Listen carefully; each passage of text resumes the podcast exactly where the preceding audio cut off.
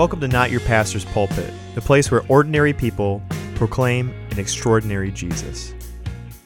Hey guys, we got another great sermon for you today. This one from Phil Britton, all the way up in Marquette, Michigan. Basically Canada, eh? Canada. It's like eight hours north of here, dude. That's it, a, that's a ways. That is a far drive. But he takes a very controversial text out of the Gospel of John and just does an amazing job with it in under four minutes. I didn't think my socks could be knocked off in under four minutes, but Phil, well done. He did it. Just a great, great encouragement for those going through deconstruction. Absolutely. So without further ado, Phil, preach it. Oh, hey, hey. Do you still say that there's no death that awaits? And you offer me a world and it's breaking and it hurts, and I've never felt so alone. And the brokenness I feel is the reality it spills into my open wounds, and I don't know where I'll go. Well, you broke my throne. I'm not welcome. I feel like I've been chasing God my whole life. As a kid, I memorized Bible verses for Jolly Ranchers at my grandma's Mennonite church. I became intrigued by philosophy and explored various pagan expressions of faith as a teen. It always felt like there was something just beyond reach, and if I could only get A, B, or C right, or do X, Y, or Z long enough or consistently enough, I could, I could grasp ultimate reality. This arc of pursuit continued when I converted to Christianity, and I followed the now well-worn path of conservative, non-denominational to charismatic evangelical. Piano-backed hymns to campus gatherings to revival meetings. Each transition felt like another step closer to truth with a capital T, only now I was moving in a community, as opposed to the lonesome wanderings of my youth. My favorite story from that eclectic collection of ancient Hebrew texts we call the Bible is when Jesus tells a crowd of listeners that they have to eat his flesh and drink his blood. To us, that sounds gross, but to a first-century Jew, it would have been utterly blasphemous, and honestly, two thousand years later, we still scratch our heads at it. Jesus takes a step out of reach, and people start leaving. He turns to his closest friends and asks, "Are you going to leave too?" And I fully believe it's an honest question, unconditional.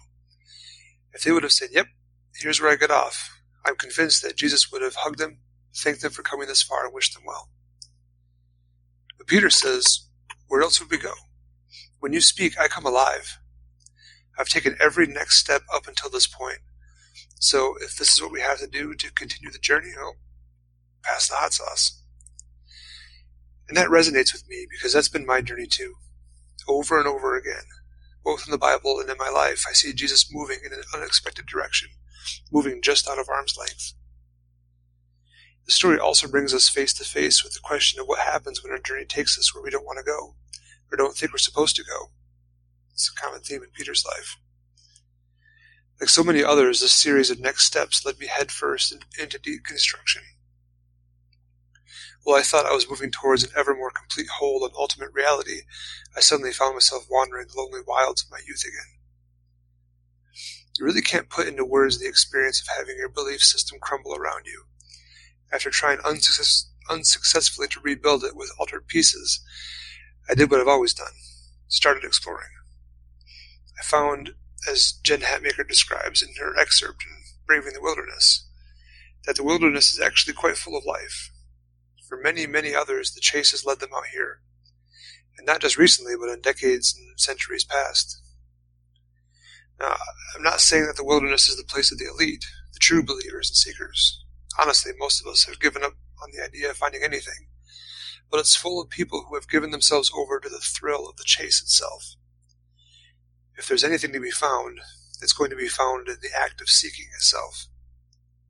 This life, this world, has ceased to become a means to a heavenly end, but an end in and of itself.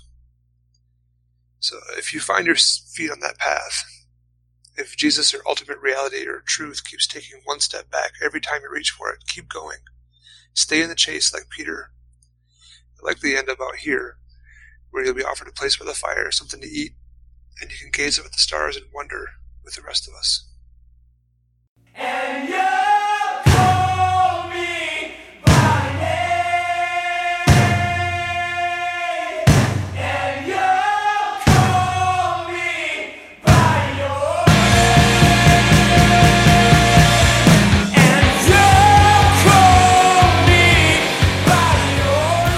If you would like to share a sermon or story about Jesus on Not Your Pastor's Pulpit, you can do so by following three simple guidelines. Keep it short, keep it Jesus, and love others. If you would like to learn more about our submission process, please go to notyourpastorspodcast.com backslash pulpit or listen to episode twenty-six. Until next week, go in peace, my friends.